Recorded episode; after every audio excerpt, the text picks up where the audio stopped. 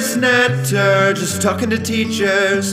Talking to teachers about academic research and evidence-based practice with continuing professional development at P N A nineteen seventy-seven on Twitter. Nailers Natter, just talking to teachers.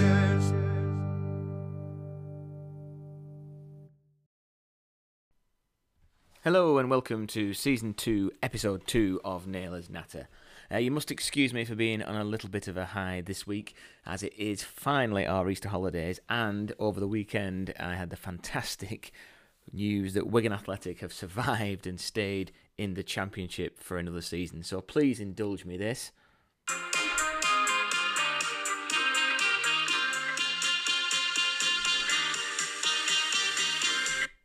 As Wigan Athletic supporters will know, that is our goal celebration. Not very often heard, but it certainly was over the weekend.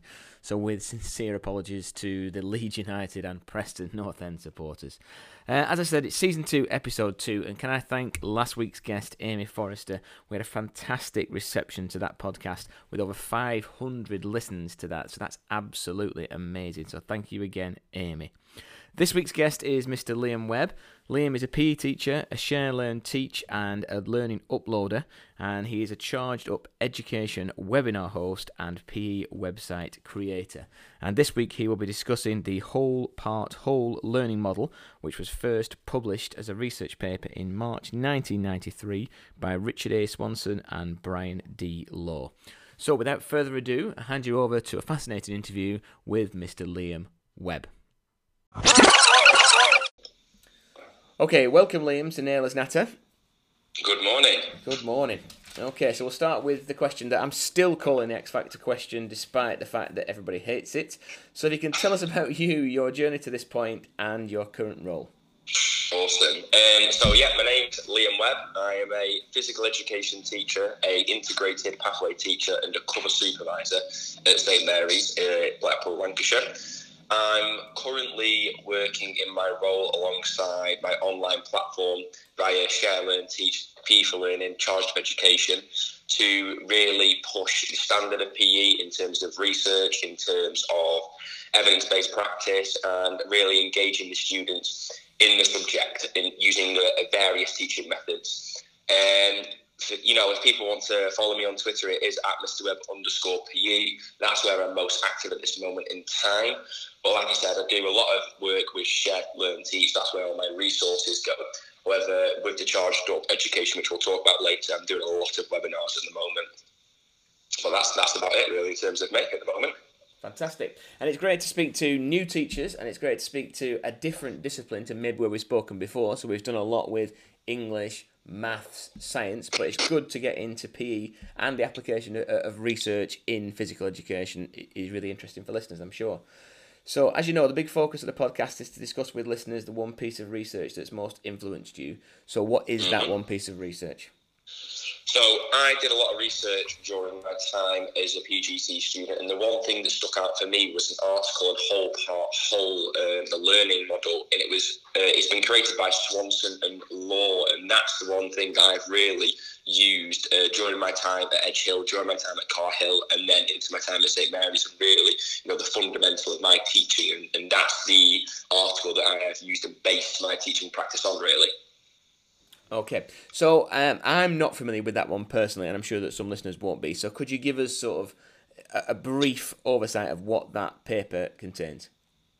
So it's all about creating a strategy that works for the students and allows the students to understand the scaffolding and the reasoning behind why, why you're teaching certain aspects in a certain order.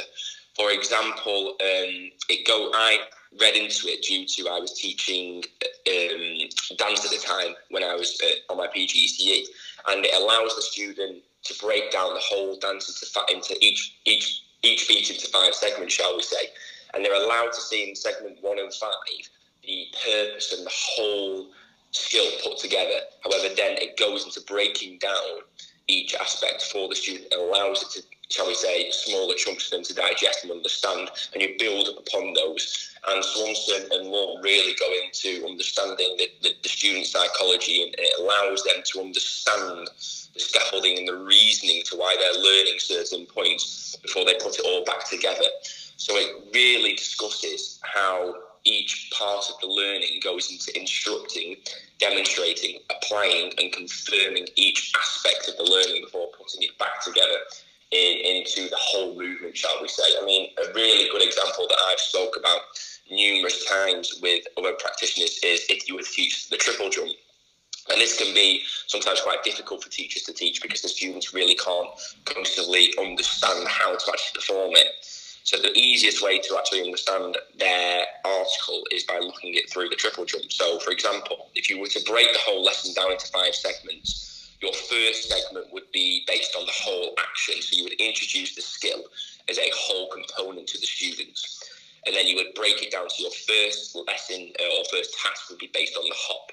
So the students would need to be instructed, demonstrate it, apply it, and confirm it before they're moving on to the skip. And then they do the same process with the skip and then the same process with, process with the jump. But they must master each individual skill aspect before moving on, otherwise the whole scaffolding doesn't work because obviously it's in the correct order. And then once they've done the individual three tasks, you put it all back together in the whole action at the end. And uh, Swanson and Law really do state, you know, if the students are given it as a whole at the beginning and then they break it down, they see that learning process and they start to respect it and, and analyse it and think this is why we're learning it, this is the point of the actual process we're doing. So it really does give them a bit of, you know, um, a bit of independence in terms of what they're learning, but also an understanding to why they're being taught in a certain way. Fantastic. And I'm sure that that will chime with a lot of other research papers that we've been looking at so far on the podcast. Just a couple of questions, uh, if, if you don't mind, on that. Mm-hmm. So if there's a particularly expert triple jumper that comes to your mm-hmm. lesson, would they still be expected to go through that whole part whole model, or is there a way of introducing them in at a certain stage depending on, you know, how expert they are? Um, the, the, in, in P E we're quite lucky, you know, there's lots of different things that can be done. We, we, we can get roles in the classroom, you know, we can have...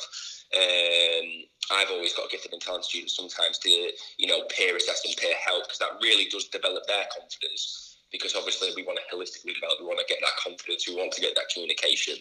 However, if you wanted to go through that process with them, that's absolutely fine. I mean, I've taught triple jump before using um, rugby pads, you know, that they need to use to either jump over or really getting that explosive power in the hop, the skip and the jump, and really working on that technique, but forcing it up and using that, that A T P reserve in order to really kick on with what they're doing. So there's lots of different things you can do. You know, you can't, you, to, to, to really stretch and challenge, you know, just differentiating it and making sure that they are engaged in the lesson, but at the same time, they are following the process. But you can obviously adapt where needs be for these students who are already, who have already mastered the skill, shall we say. Mm. And we're about the same for, you know, a pupil that, despite your best efforts, is still stuck on the first mm-hmm. part of the technique. How would you mm-hmm. how would you withdraw the scaffold, and at what point would you do that? So obviously this is where, if you do have students who are capable of doing it, your peer peer work gets involved, you know, that real time to practice on it. But there is no there's no reason to, luckily, you know, at St Mary's we have a hundred minute lesson, so there's no reason to move that one individual student on until they are ready for the for the complete the complete whole action. I mean, you can't actually move on into the next segment until you have mastered it, otherwise the whole, you know, you, you can't do a triple jump where the hop's wrong but the skip and the jump is correct. So luckily with the time frame we have and, and, and the facilities we have, you can I can position myself in the classroom, shall we say, in order to intervene with that one student. However, progressing the rest of the students on, once they have mastered certain skills, there's no reason why that can't be done in the in the time frame and the facilities we have at St Mary's. So that would be one thing that I would, would look into, in terms of allowing yourself just to intervene where needed, but really just to stand back and watch. I think that's the most important thing with this model. It's always about, what do I want them to learn? How am I going to do it, and how am I going to ensure they've actually actually achieved it? That's what I always look at for each segment. So if they haven't developed it, or if they haven't mastered it, there is no reason why they should move on. You just need to intervene, perhaps change your practice, break down that skill a little bit further by demonstrating it. You know, obviously with the demonstration, the demonstration has to be absolutely the model answer, shall we say. You can't teach their own technique in one segment. So breaking it down even more so for that individual student, but allowing the others to progress onto the skip and the jump and potentially the whole action. So that's obviously built into, into my lesson plan when, I, when I'm looking for registers, and I know the students who I've got. I know potentially I've got a pre-made judgment who is going to struggle with certain aspects and who isn't. So categorising yourself as well in terms of where you're putting the students together, so grouping them, shall we say, with similar like peers or peers who can help them progress as they're, they're better. So there's no reason to move a student on until they're actually perfectly ready to do so. Fantastic. So you've kind of talked about where and when you read it and why did you read it. Um, just in terms of now, maybe what could you say has been the impact of this, and how have you gone about sharing it with other teachers? I know that you do a lot of that. So in terms of the impact on the students, I mean, obviously at the moment I teach a reduced timetable at St Mary's, and so I only have a, I only have a, a small number of students who I actually work in the P E department. But I've, I've seen, because I teach the, the lower sets, a huge impact in their approach to P E. That's, that's been the major, major change I've seen, and motivation, because the students now are, are valuing the content and understanding that, you know, there is, there is a reason to why I am teaching the way I teach. So I've tried to restructure the, the, the the cognitive field itself and force a change within my classroom. So so I've created a situation where the students now understand the reasoning for why I'm being taught, why they're being taught in certain ways. And breaking down the skill, you know, not only does it allow them to understand it, and it allows them to to really give them time to concentrate on it. But you, you see that physical development in them hugely, especially with a skill such as the triple jump. I know we're moving on to athletics at the moment. I won't keep on going back to that. But it really, you know, it does work. It allows them to understand why they're doing it, and it, it gives them, shall we say, a structured map to their learning. Um, so it allows them to understand the different parts and why each one is absolutely crucial for the whole part to work in the end by itself, shall we say. So for example, if you were teaching the cricket in cricket bowling, you know, it's all about breaking down that skill for them to understand when it does come together, the technique works smoothly and correctly, and it allows the students to deliver the correct delivery, shall we say. But it really it, it encourages them, and it gives them an overview about what they're learning and a reasoning to why techniques are needed and acquired um, to develop complete performance, shall we say. And it's given me a chance to really build a better relationship with some of them, because it, it's, it's, it's given me an opportunity, shall we say, just really to teach what they want to teach, what they want to learn, and really breaking it down. Because, you know, a lot of teachers, and I used to be one who said, I'm going to teach this, this is what I'm going to rattle through before the end of the lesson because I planned it. And, you know, that's one thing that I used to do, but now it's, it's allowing me to see from a student perception, if they, if they are struggling with a physical skill, why should I move on? I shouldn't. I should, you know, they've not learned what I want them, don't want them to learn, so therefore I'm going to take a step back and, and see it through their perspective. And it, it gives it a bit of a level playing field in terms of the classroom dynamics and the relationship I have with them, and it allows me just to take a step back and, and, and think, okay, they're now starting to appreciate what they're learning and why they're learning it. Now let's actually crack on with what what I want them to learn. Hello everyone, you are listening to my dad on the podcast called Nailers Natter. Follow him on Twitter at P N A nineteen seventy-seven. Brilliant, brilliant. Now in terms of sharing it, uh, listeners will be aware that you are extremely popular on social media, um, for, for Twitter for example, but also yeah. you, you're extremely generous in sharing both your time and your expertise and your resources through different channels. So uh-huh. if you could just talk to us about how do you go about sharing, what kind of networks uh-huh. you're in, uh, and what kind of events you may be attending to share this this work that you're doing. Awesome. Yes, uh, so like you said, I've got a, an online profile, and it all started out with my Twitter page when I was a P G C E student, and it's just grown and grown and grown since then, with, you know, discussion in terms of P E pedagogy, um, teaching resources for both theory and practical, and just, you know, sharing best practice. And the P E community is actually quite large. It's got a, a large online presence, and you do work together quite well and effectively with Google Drives, et cetera. So I always advertise all my work straight onto Twitter, and I always allow people to have it for free. I'll never charge anyone for any of my work. Um, but then I channel it through Charged Up Education and P E for Learning and, and ShareLearnTeach. And these are individual sites created for P E teachers. For example, they've got Google Drives attached to them. They've got profiles where you upload all your work, and people download it from there. And, you know, I've had great feedback for some of the stuff, and some of the stuff, you know, not so. So it's it's always a learning process when I put a, a resource up.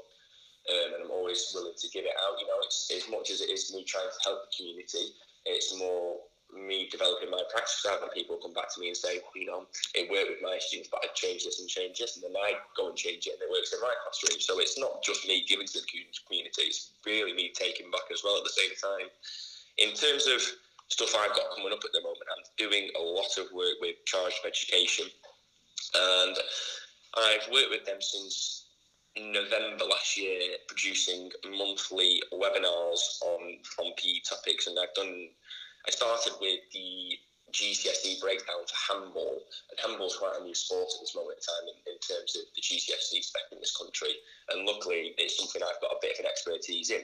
So I was able to create a webinar through that site and upload it, and it really did get good feedback from the community. And since then my webinars have really just exploded onto the scene.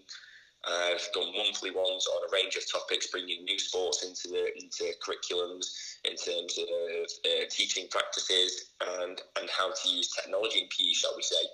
So at the moment this weekend, um, it might not be this weekend when this goes live, but in terms of the last weekend in April, I've got the online conference with Charged Up Education.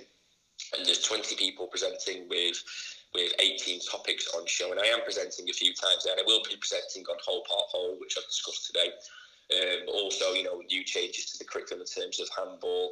So I'm working quite a lot with them at the moment in time, and, you know, it's something that I'm really, really enjoying. It's something that I'm going to keep on pushing and, and going for. But, you know, like I said, if anyone's ever interested in my resources, the best place to, to, to find me is on Twitter, and everything that I will upload to the P E site, shall we say, always gets advertised on Twitter first, because that's where I've got the most, uh, the biggest audience, shall we say. So, you know, it's it's something that I'm really interested in at the moment, and I'm working hard to uh, keep in, keep on going and balance with, you know, that work and life life um, relationship. But yeah, it's, it's really good at the moment.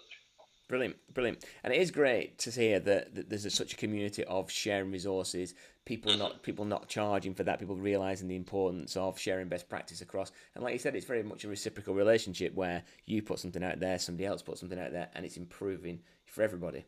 Um, in terms of it going live, because uh, listeners may be aware that, that uh, we've finally made it to Easter, haven't we, Liam? You know, we've finally got to our Easter holiday while everybody else is back. So we're currently recording this at the absolute crack of dawn in the morning, um, on whatever day it is. But all I know is we're on holiday. So it will be going out pretty much live. So people will be able to check out that webinar, and I'll put links to that site uh, on the podcast awesome. intro. Um, if you could as well, Liam, tell us a little bit about the article that you're doing and that's going to come out soon for Teacher Toolkits. That's another example mm. of you sharing evidence and research-based strategies to, to a, you know, the largest national profile network out there. And I'm sure that Ross will be listening to this. So if you could talk to us a little bit about that article, you know, what you talked about in there, and I'll give you a bit more detail in terms of when it's going to come out.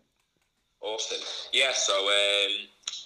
I got this opportunity obviously through yourself, and it's something that I've really, really enjoyed, and, I, and I've, I've created this article based on the importance of extracurricular in in in the um, in P E and within schools, and, and why it's so so important for the students themselves. And it's something that I feel really, really passionate about. And is it? And, you know, I've spoken to P E teachers around the world, I mean, around the country at the moment, sorry, and at our school, and it's something, you know, we're struggling with as a country at this moment, really getting those kids into extracurricular sport. I remember, you know, when I was a student, you know, you used to race to the board to see if your name was on the team sheet, and it was, it's the same for a lot of teachers now, but at this moment in time, it's really quite quite a challenge to get students involved in extracurricular sport, and it's, you know, it's it's, it's a shame.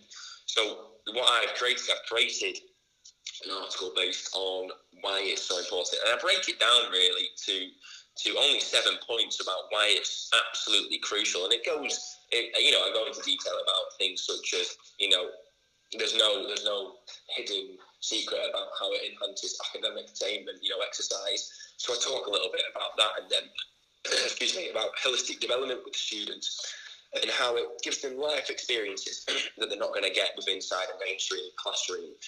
So it's it's something that I'm very, very passionate about. And, you know, the more people who read it, hopefully, you know, not just P E teachers. You don't have to be a P E teacher to get involved in extracurricular. You can, you know, you, you can do anything. It's just getting the kids moving that's so important. And, you know, it's, it's no hidden secret that the exercise is absolutely perfect for academic performance and stuff like that. So it's it's something I'm very passionate about. And hopefully, even if one person reads it and it changes their opinion on it, because, you know, P E at the time, at the moment, it can be struggling with, with getting the students involved and stuff. So it's it's all about, you know, raising the expectations and, and, and what the school sees extracurricular as. You know, it's not it's not just about the P E teachers. It, it's it's a whole it's a whole whole issue that needs to be tackled, and, and all subjects. You know, as a school, we need to come together and really push these kids to, you know, to get off their Xboxes and, and go get some fresh air and, and do it in a safe environment. You know, you can't get any safer than the school and stuff. So where would the, you know,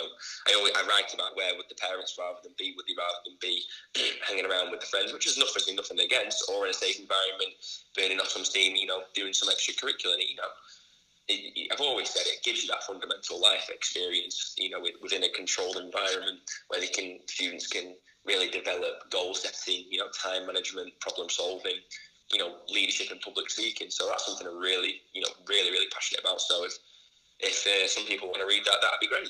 Absolutely. And I read it uh, with a couple of kind of sort of preconceived ideas around extracurricular activities, because like you said, it was something that I very much enjoyed at school.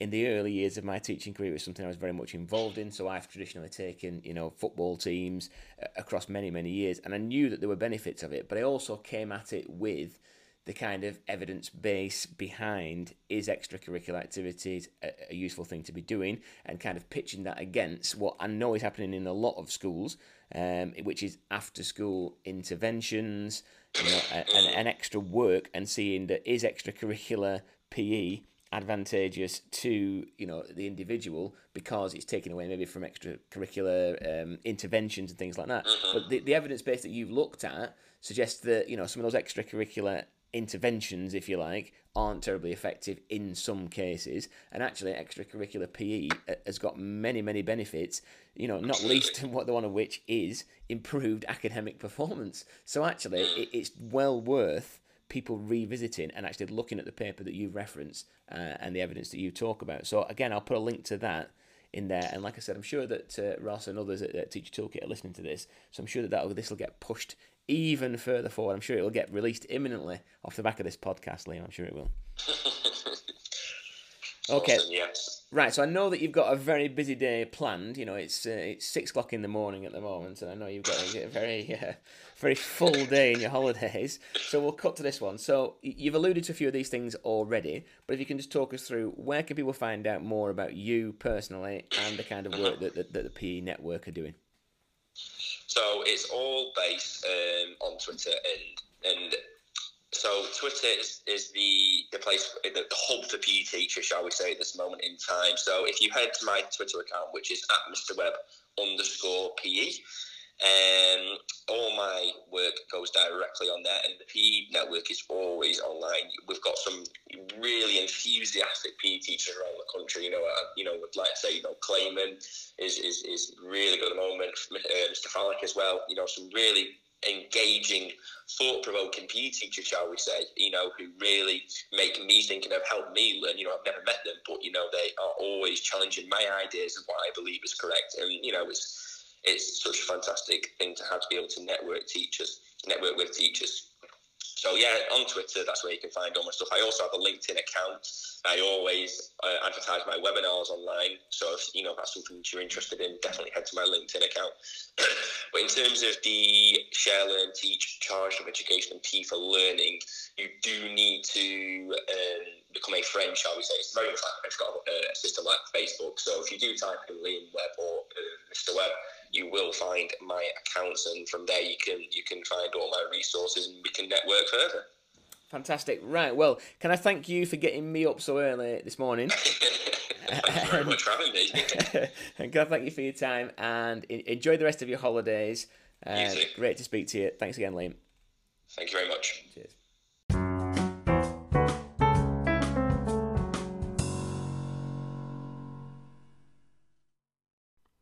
Thank you, Liam, for a fantastic interview there. Um, just a quick note for things that are coming up in the next few weeks. So I'm very fortunate to be working with InsideGov uh, on the ninth of May. I'm down in London doing a presentation on the application of metacognitive strategies in the classroom. So uh, that's coming up soon. Also on the fourteenth of May, again with InsideGov, I'll be speaking at the conference regarding tackling barriers to deliver tailored development opportunities for teachers. So we're talking about the work we're doing with the Teacher Development Trust in Blackpool. And of course, on the fifteenth of June, I am very fortunate to be speaking at ResearchEd Rugby, where I'll be looking at um, the, the loftily titled Escaping the Hamster Wheel of Accountability, Using Evidence and Research to Change Culture in Schools. So I'd love people to come and say hello, and nice to put faces to names of people, uh, particularly at ResearchEd conferences. We do have some guests lined up, so we have Pratesh Raichura and hopefully Professor Daniel Merz, but I'm more than welcome to other guests who would like to come on the podcast. So if you just drop me a, an email or a message, I'll put the links in the introduction to the podcast. Have a wonderful weekend, and I look forward to speaking to you again fairly soon. Thank you. Nailers, Natter, just talking to teachers.